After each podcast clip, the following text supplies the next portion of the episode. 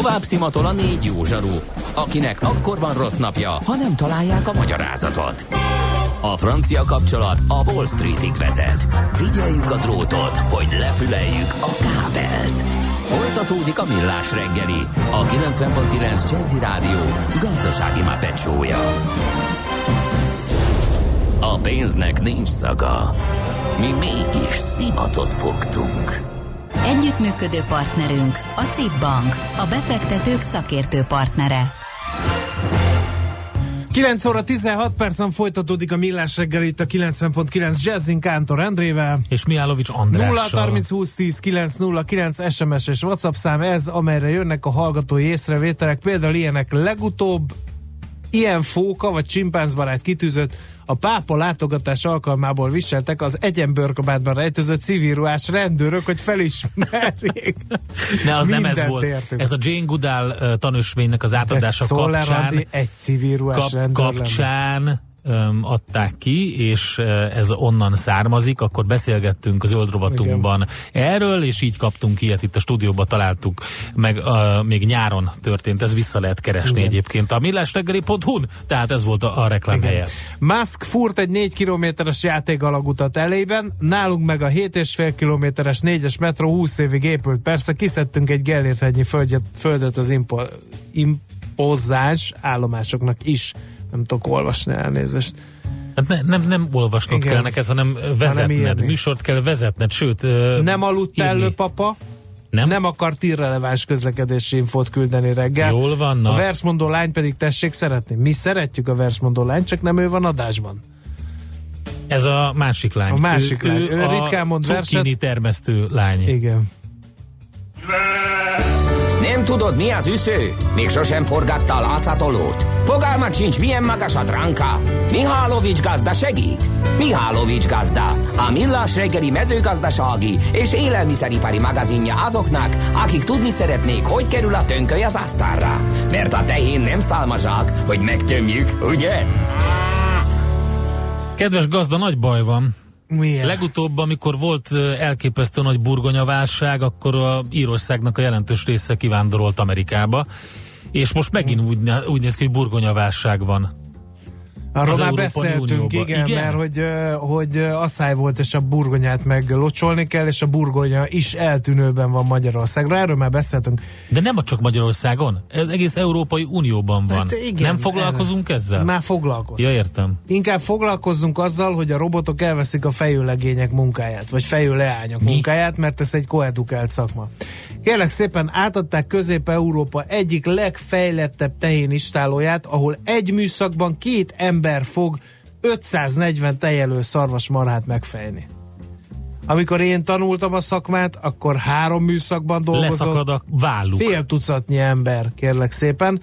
Úgyhogy a ro- jönnek a robotok, és ezek fogják fejni a szarvasmarhákat, úgyhogy én arra gondoltam, kérlek szépen. De várjál, hogy... ez, ez kisebb, tehát ilyen, mit tudom, jó és kecske tartók számára is megfelelő? Szerintem ö, másfajta Aha, más történet az nehezebben gépesíthető, mert más a tőgy állása uh-huh.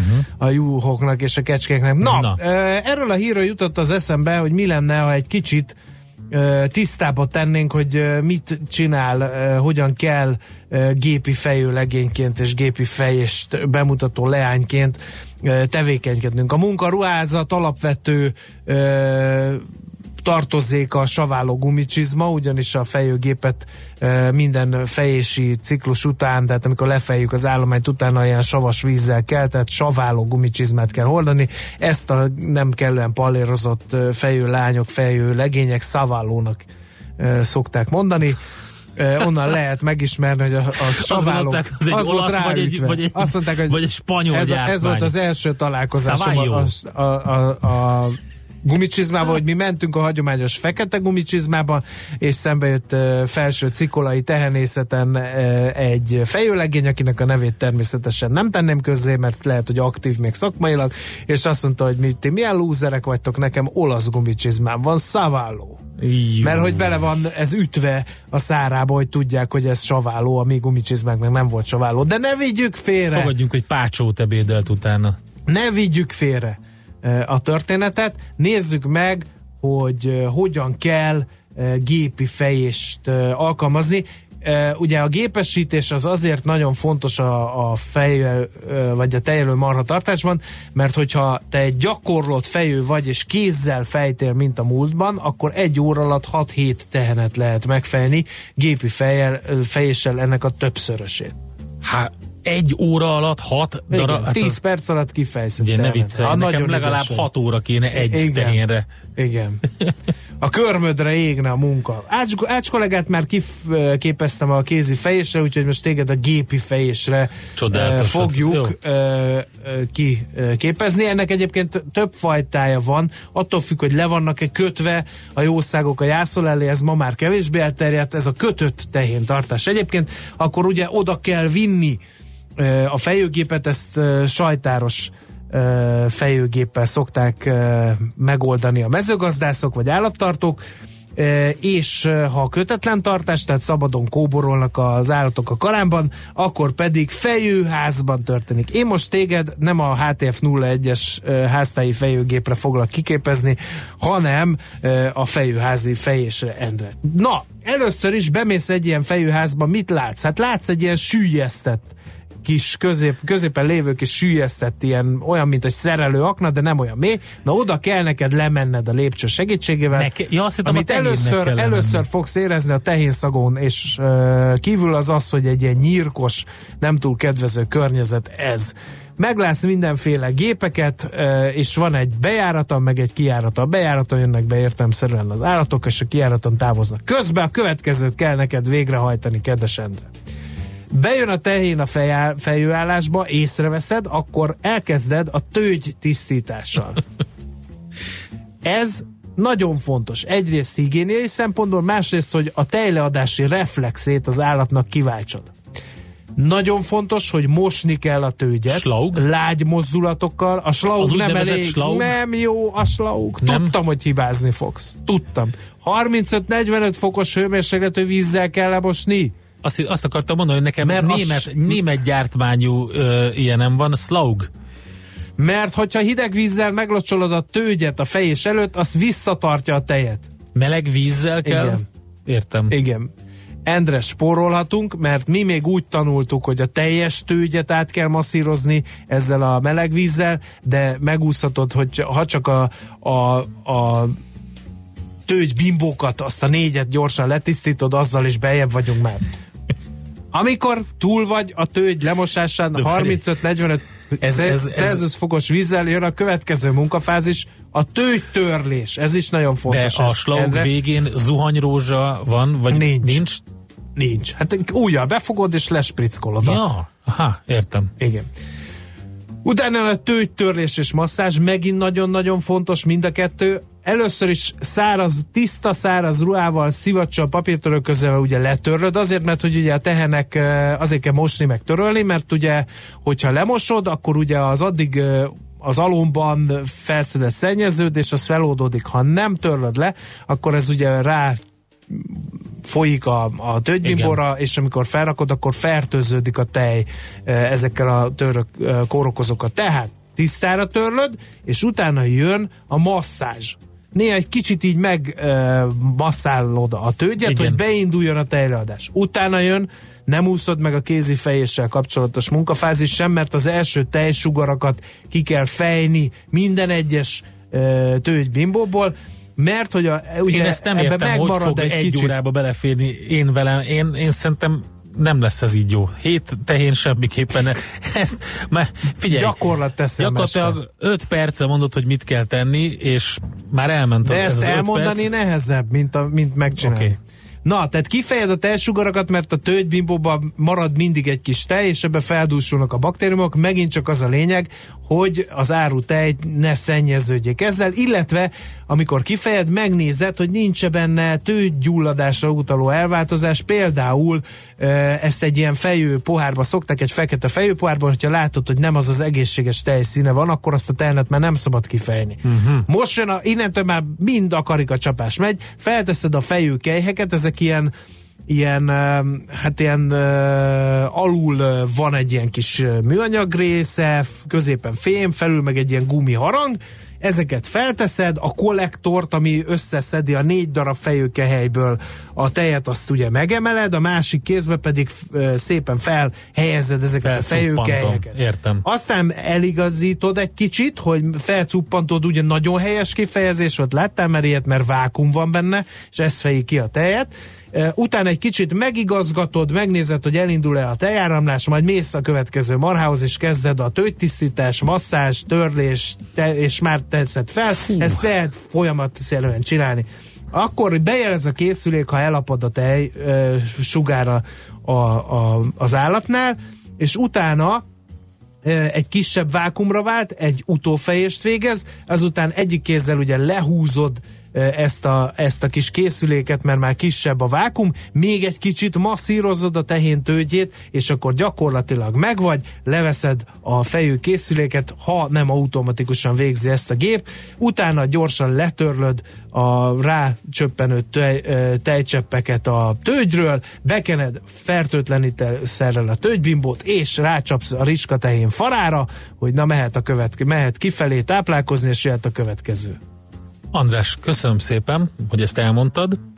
Én közben két dolgot néztem meg. Az egyik, hogy van-e e, ilyen robotfejőgép eladó használtam, mert újat Nincs. nem fogok, de van, egy csomó van. Csak az a baj, hogy e, nincsen ennyi pénzem most rá, tehát ez nem egy három forintos eszköz, azt azért Igen, meg, ez egy nagyon de fontos. lehet pályázni most, most egyébként. Én arra ilyenekre. vagyok kíváncsi igazából, és ez egy tök komoly innentől, hogy ezeket a folyamatokat hogy lehet gépesíteni. Majd megnézzük ezeket a fejőrobotokat, mert vannak egész komolyak, én most ennek így utána néztem közben. A másik meg az, hogy én, én a tökös tekésen szocializálódtam, és már ha a pitymalatkor felébredtem, mi van akkor, hogyha ebbe a mm, gépbe egy bika jön be? Ez a kérdés, András. Ez Nem jöhet be. Látszik, hogy fogalmat sincs a tejelő tehén tartás, és általában a tehén tartás technológiájáról, ugyanis a bika istáló, az nagyon messze van a tejelő tehén istálótól, okay. és már mesterséges megtermékenyítéssel zajlik a legtöbb helyen a teheneknek a, a, a szaporítása, úgyhogy bika nem kerülhet a fejőházban semmiképpen. Köszön, Nyugodjunk meg, szépen, nem fogsz hibázni. szépen, András. Mihálovics gazda most felpattant egy kultivátorra, utána néz a kocaforgónak, de a jövő héten megint segít tapintással meghatározni, hány mikron a gyapjú. Hoci a pipát meg a bőrcsizmát. Most már aztán gazdálkodjunk a rézangyala. A szerencse fia vagy? Esetleg a szerencse lánya? Hogy kiderüljön, másra nincs szükséged, mint a helyes válaszra. Játék következik. Mai kérdésünk pedig a következő, miután a nyereményt is elmondtuk, az pedig minden nap egy páros belépőjegy a Babamama Expo és a Kid Expo kiállításra, ami november közepén lesz a Budapest Sportarénában. A kérdés tehát a következő. A gyermek milyen feltételekkel utazhat elől és a menetiránynak háttal az autóban? A ha az ülés előtt nincs, vagy kikapcsolt állapotban van a légzsák. B. Ha egyáltalán nincs az ülés előtt légzsák, a kikapcsolt állapot is veszélyes. C. Előlülhet a gyermek, de menetiránynak háttal tilos. A helyes megfejtéseket ma délután 16 óráig várjuk a játékkukac jazzy.hu e-mail címre. Kedvezzem ma neked a szerencse! Következzen egy zene a Millás reggeli saját válogatásából. Mindenkinek, aki szereti.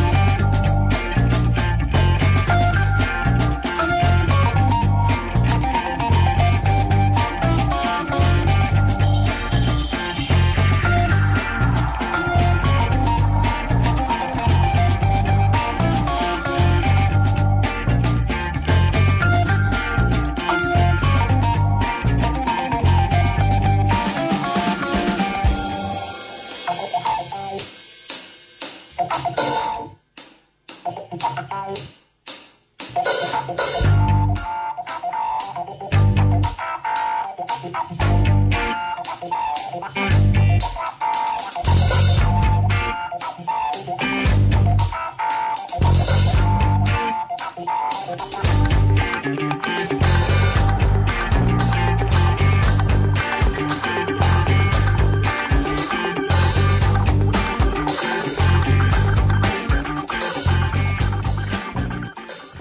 a zenét a Millás reggeli saját zenei válogatásából játszottuk.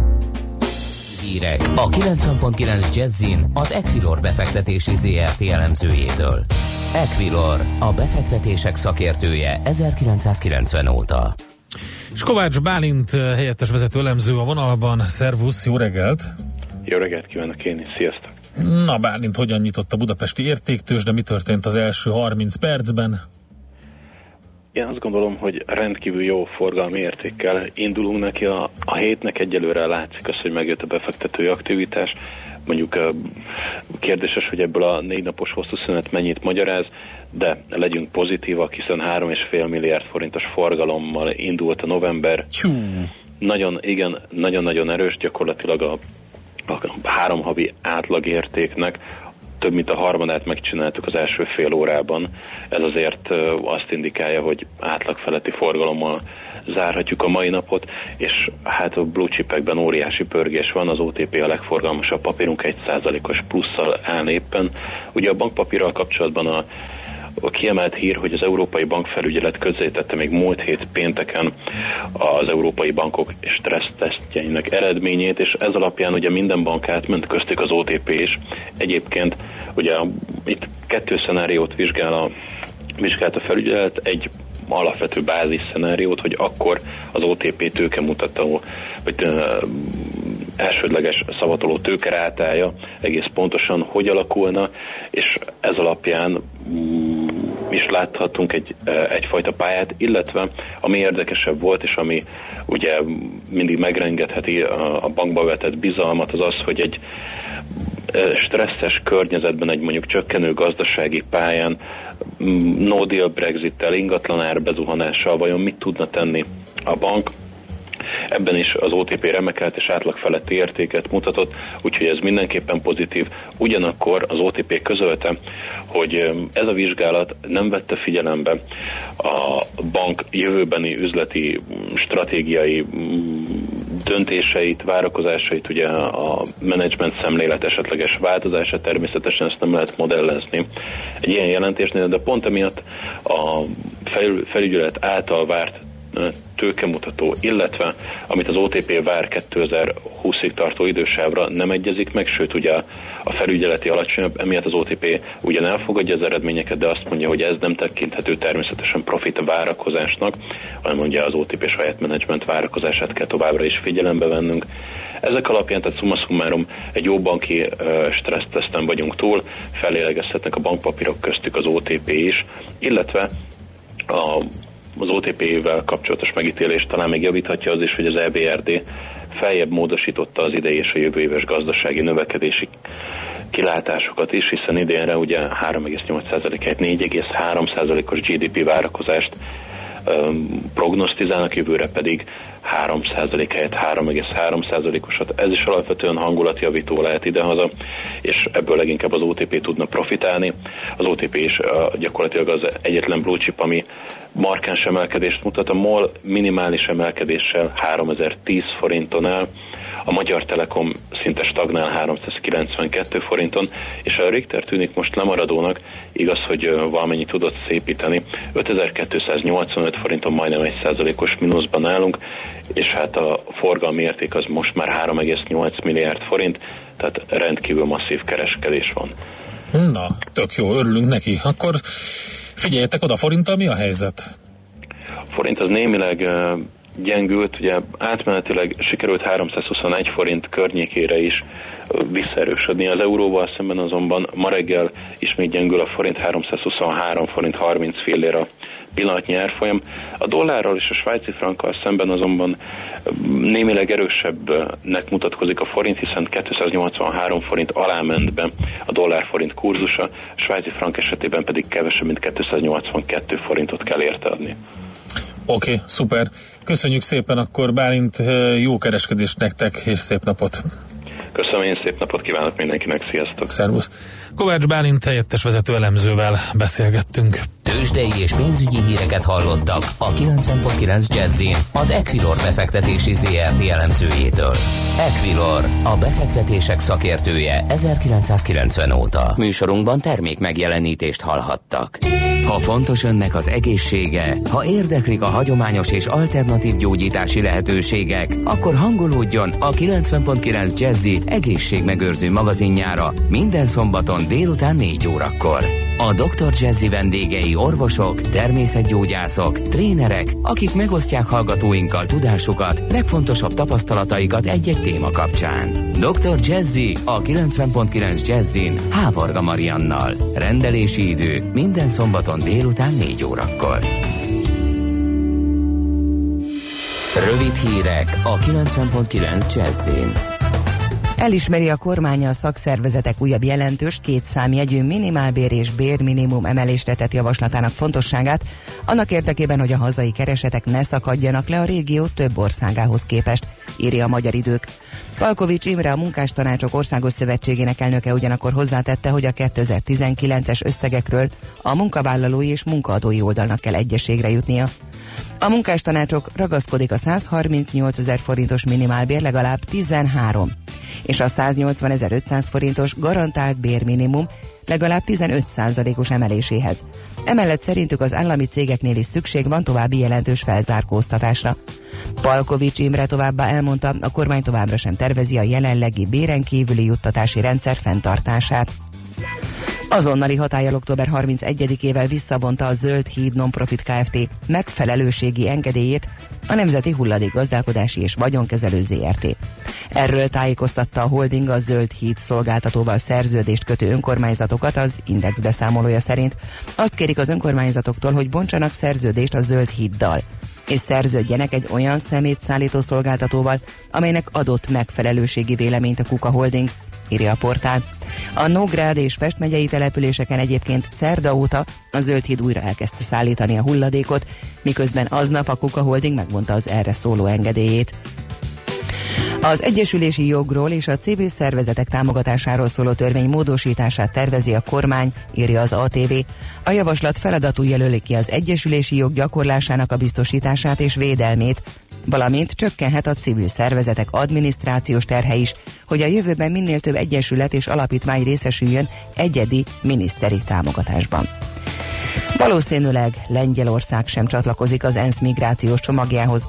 Mateusz Morawiecki kormányfő az Angela Merkel német kancellárral közösen megtartott Varsói sajtóértekezletén álláspontját azzal indokolta, hogy Varsó számára prioritást jelent a határvédelemre és a migrációra vonatkozó nemzeti hatáskörű szabályozás. Andrei Babis cseh kormányfő is bejelentette, javasolni fogja, hogy a dokumentumot Csehország se írja alá. A csomagról várhatóan az ENSZ tagállamok állam és kormányfőinek decemberi marokkói csúcs találkozóján szavaznak majd.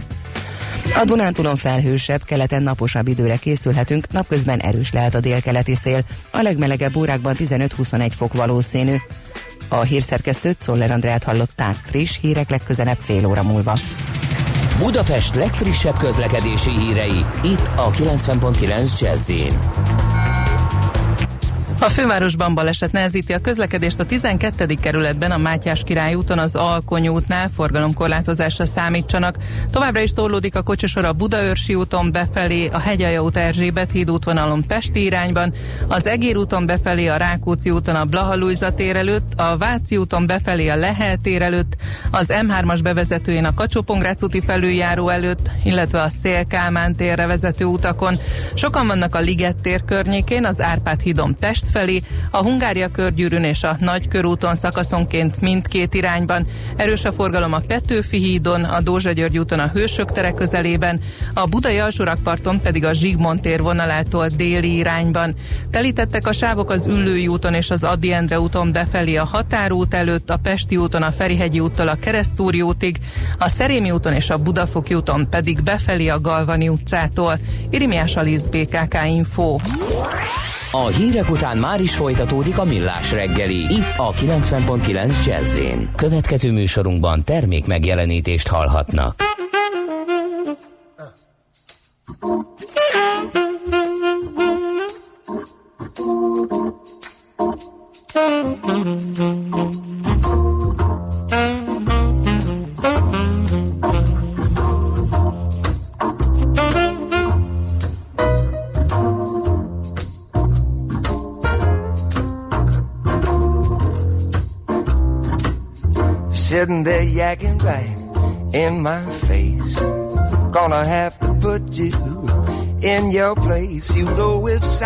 Was golden, you couldn't raise a dime. Because your mind is on vacation and your mouth is working overtime. You're quoting figures and dropping names. You're telling stories about the days. You're over laughing when things ain't funny. Trying to sound like your big money. You know if talk was criminal, you'd lead life of crime. Because your mind is on vacation and your mouth is working overtime.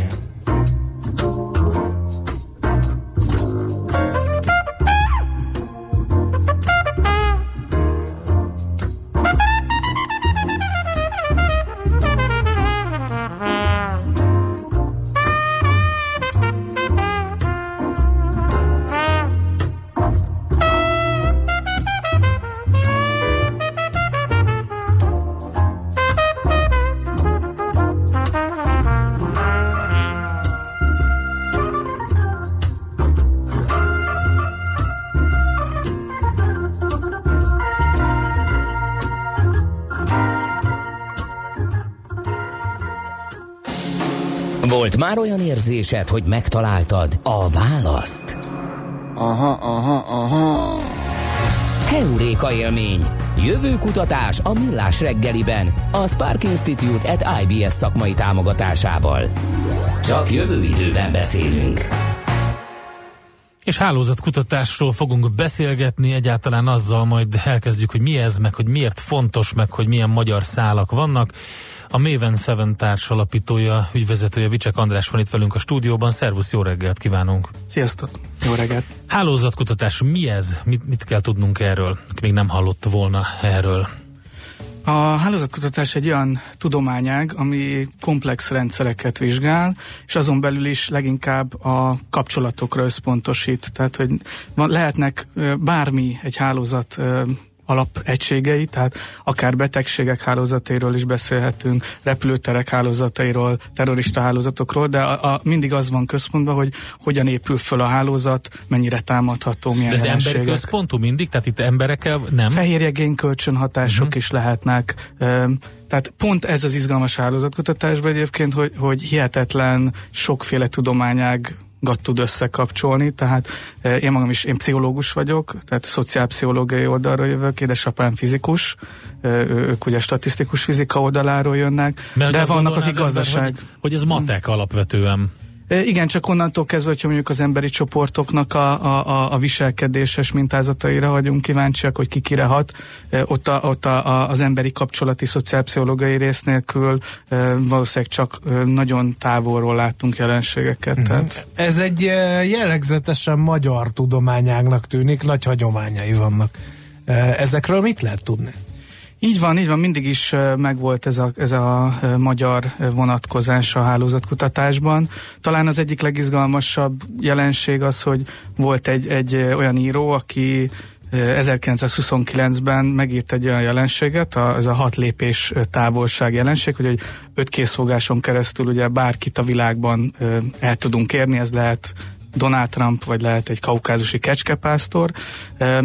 Az érdekes ebbe a jelenségben az, hogy, hogy bárki bárkivel összeköthető, és aki ezt először leírta, nem volt más, mint Karinti Frigyes egy kávé mellett. Tehát, hogy az, az, az a zseniális... volt, vagy, vagy, vagy ezen, ezen elkezdett ezt gondolkodni, kitalálta, és kitalálta? Vagy, így, vagy ez, sen, ez így jött valahonnan? Érdemes elolvasni, ez egy novella, amiben konkrétan egy ilyen játékként dobja föl, hogy mi lenne, hogyha játszanánk egy olyat, hogy mondunk egy, egy nevet uh-huh. a világba, és, és az a feladat, hogy legfeljebb öt lépésen keresztül össze tudjuk-e kapcsolni az embereket. Tehát egy ennyire komplex társadalmi jelenséget egyszer csak a zsenialitásával így oda tett az asztalra. És kb. 30 év, több mint 30 évbe telt a társadalomtudósoknak, hogy egyáltalán ezt a jelenséget valamilyen módon és megfogalmazza. És bizonyították, hogy ez így van. És egyébként maga, maga a szám is timmel, tehát hogy inkább uh-huh. ez, a, ez a durva egyébként, hogy, hm. hogy nem lőtt. Tehát, nyilván nem Karintihoz kötik a világon mindenhol. Nem, ezt a Barabási Albert Lászlónak a, a könyvébe jelent meg egyébként, így, így, így ennyire. Az a Hálózatok című könyv? Ami... A behálózva, így ja, behálózva, így van. Igen, igen, igen emlékszem. Igen. Hiszem, talán ez egy origó kiadvány volt még annó-annó. Igen, ez, ez a régebbi igen. kiadványa. Na, szóval, hogy uh, utána jött a Facebook, és, uh, és nyilván ugye meg, meg hát ugye voltak, jött... voltak, voltak olyan matematikusok, akik, akik nagyon izgalmas jelenségeket uh, írtak le, nyilván még nagyon sok adat nélkül, tehát abba, abba az volt a kihívás abban az időszakban, hogy nem volt ez a digitális adattömeg, hanem, hanem uh, leginkább a, a megérzésekre, meg matematikai modellekre hagyatkozva próbáltak a hálózatokról valamit mondani, és valóban például Barabási Albert Lászlónak az volt, a, a, amivel így be jelentkezett ebbe a, a világba, hogy az internet nek a, a hiperhivatkozási hálózatát elemezve, ugye meg tudtam mondani, hogy az a, az a világkép, amit korábban a matematikusok mondtak, hogy, hogy ilyen véletlenszerű az eloszlás a, a, a kapcsolatoknak egy hálózatban, az nem igaz, mert hogy vannak a Facebook, Google és a, ezek a hihetetlen hubok a rendszerben, amelyek mondjuk az összes kapcsolat 80%-át elviszik, magyarán. Eh, ez azt is jelenti, hogy egy hálózat sokkal inkább eh, támadható célzottan ezeken a, a, a csomópontokon keresztül. Már csak úgy értem, te, hogy ahogy jöttek ugye ezek a közösségi platformok, ahogy, hogy teljesen plastikussá vált mindenki számára amit addig ugye modellezni tudtak a, a matematikusok, mert ez egyértelműen látszik, hogy hogy mi történik, hogy rákat, rákattint valaki, és akkor ugye látod, hogy hány közös barátotok van, kik a közös ismerősök, érdeklődési pontok, stb. stb. Um, Oké, okay. um, Szóval van magyar vonatkozása, de hogy miért fontos maga ez az egész terület, erről beszélünk egy picit, milyen alkalmazási területei vannak magának a hálózatkutatásnak? Ugye elhangzott már, hogy fehérje kutatásban van szerepe, társadalomtudományok területén van szerepe, gazdasági területeken van? Abszolút, tehát hogy, hogy, hogy ugye a pénzügyi válság kapcsán, ami szintén egy, ugye egy nagyon komplex rendszer, nagyon sokféle résztvevővel, ott is a válság után nagyon sokan belementek abba, hogy, hogy a, a gazdasági ökoszisztémát modellezni Tehát, hogy hogy túl a, eredetileg egy banki probléma az egész gazdaságra? Igen, igen, uh-huh. igen, igen. De talán ami, ami mindenki számára ismerős lehet példaként, ugye volt jó sok évvel ezelőtt a H1N1 vírus a terjedése, és egy Alex Veszpényáni nevű olasz kutató egy hihetetlen modellt alkotott meg, ami az utasforgalmi adatokból és a különböző városokban jelentett betegszámokból az előre tudta jelezni azt, hogy abban az időszakban, amikor a különböző országok kifutottak a vakcinából, és egy pánik helyzet alakult ki, és úgy nézett ki, hogy még fölfele megy a betegszám, már a modelljével meg tudtam mondani, hogy nem kell izgulni, mert, mert pár hónap múlva ez, ez le fog csengeni. Hát ez szokott lenni az amerikai filmekben, amikor az elnöknek megnyomják a play gombot, és mondják, hogy most itt tartunk, ez a város szennyezett, de ha nem, és akkor hirtelen az egész világ bepirosodik annyira. Igen, és ugye neki van egy olyan real-time használható modellje, uh-huh. amiben betöltik a, a repülőgép utasforgalmi adatokat, az, hogy hány, melyik városból hányan utaznak, melyik városba, és ez kidobja tulajdonképpen, és ezt... Ja, de ez egy működő modell ez, egy működő, ez nem egy elméleti. Épp ezt akartam kérdezni, hogy ez Ezt ilyen... már használják az ebből a Aha. kapcsán. De ez egy tök régi sztori, ugye, mert a 19. században ilyen londoni, volt a londoni kolera járvány, amikor nem tudták, hogy hogy terjed először, és akkor a, a, ahogy elkezdték térképezni, ugye, hogy hol vannak a megbetegedések, akkor jöttek rá, hogy a vízhálózat de. mellett vannak. Tehát valami összekötötte az egészet, egy jelenség volt, és így derült ki, hogy a vízhálózatnak a gondos gondozása, tisztítása kellene ahhoz, hogy ne terjedjen.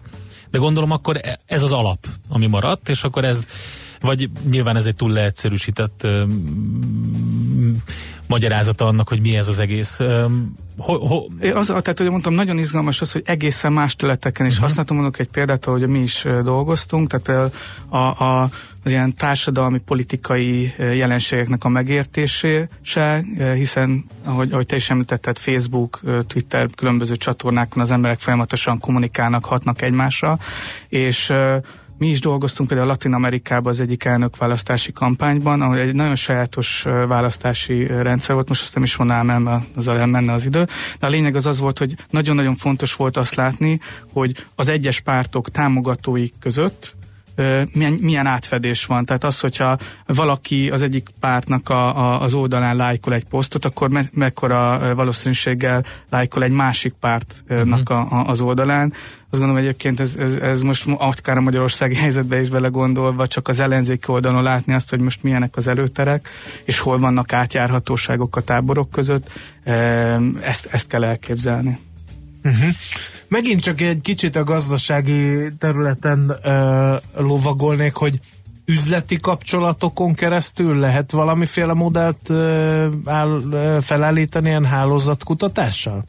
Tehát, hogy melyik cég melyikkel van üzleti kapcsolatban, eh, hogy fonódnak ezek össze, ennek rengeteg tanulsága lehet. Akár, mit tudom bankhasználati szokásokról beszélek, vagy, vagy tendernyerési szokásokról beszélek. Persze, Most persze kicsit e, ezt egyébként ugye csinálj, csinálják is, Igen. ugye az átlátszó például megvannak a cégadatbázisban a tulajdonosi kör, cégvezetői kör, és ezeket nagyon szépen össze lehet kapcsolni.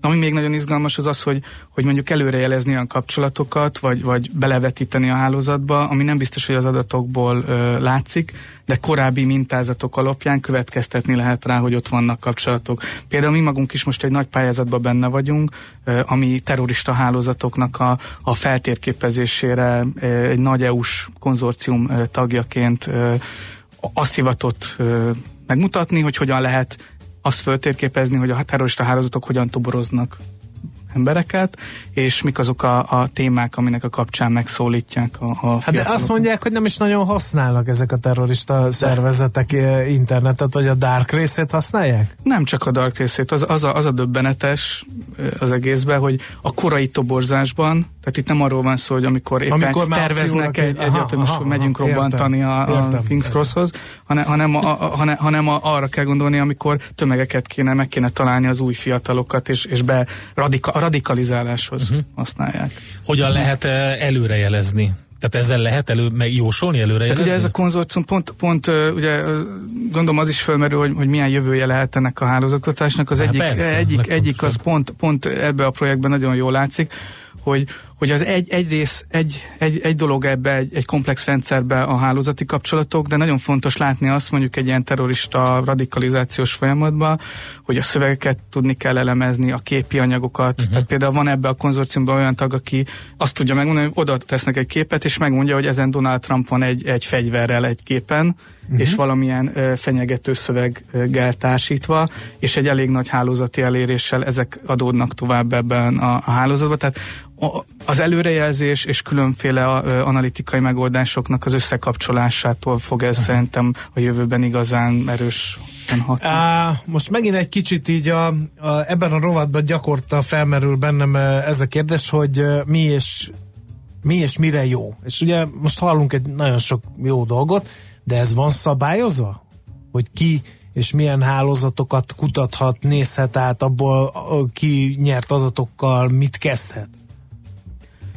Mert van, ezt lehet van szabályozva is használni. Persze, Tehát a, persze. ezt visszafelé, ha most hát maradnánk a terrorista példánál, akkor az, hogy feltérképezitek adott esetben ti egy konzorciummal, hogy hogy ö, toboroznak, visszafelé ők is feltérképezhetik, hogy hol lehetnek azok a potenciális társadalmi csoportok, akik, akinek a célzott propagandájukat el tudják juttatni. És az a, az a döbbenetes, sok esetben egyébként nagyon is úgy tűnik, hogy ők használják a, a hálózati szemléletet, meg a hálózatkutatási gondolkodást a, a saját hálózatai képítésében is. Uh-huh. Tehát ez, ez a klasszikus sziszi harc, hogy mindig e, próbál valaki előrébb e, lenni.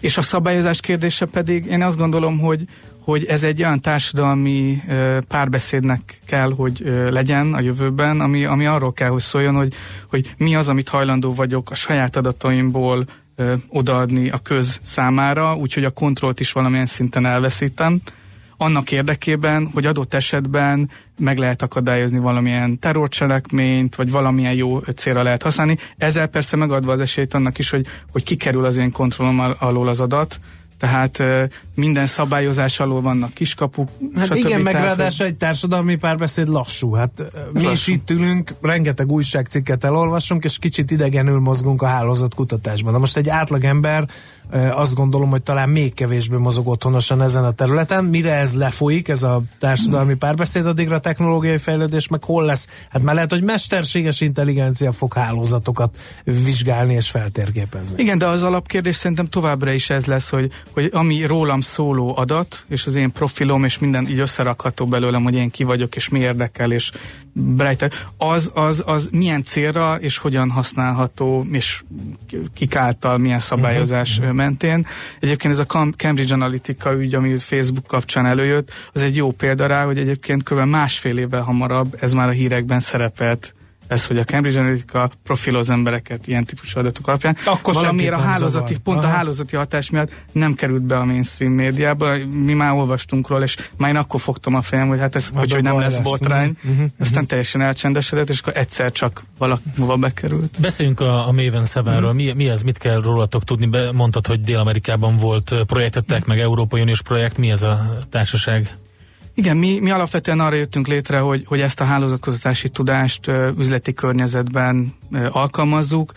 A leg, legnagyobb fókuszunk az inkább a szervezeteken belül, uh-huh. nagyvállalati környezetben, ugye minden cég folyamatosan felforgatódik az új technológiák által, akár a, a robot fejőgéptől kezdve, amit itt hallottam a múltkor, de vannak klasszikusabb felforgató technológiák, az új üzleti modellekkel, ugye jönnek ez a, a sharing economy-tól kezdve, stb a nagyváltóknak nagyon lassú ezeket lereagálni, itt szükség van, iszonyatos nagy szükség van az informális hálózatoknak az erejére, hogy a mhm. véleményvezéreket be tudják vonni, hogy ne egy ellenállás jöjjön létre, hanem, hanem egy bevonáson keresztül minél hamarabb értesüljenek az emberek a, a változásokról.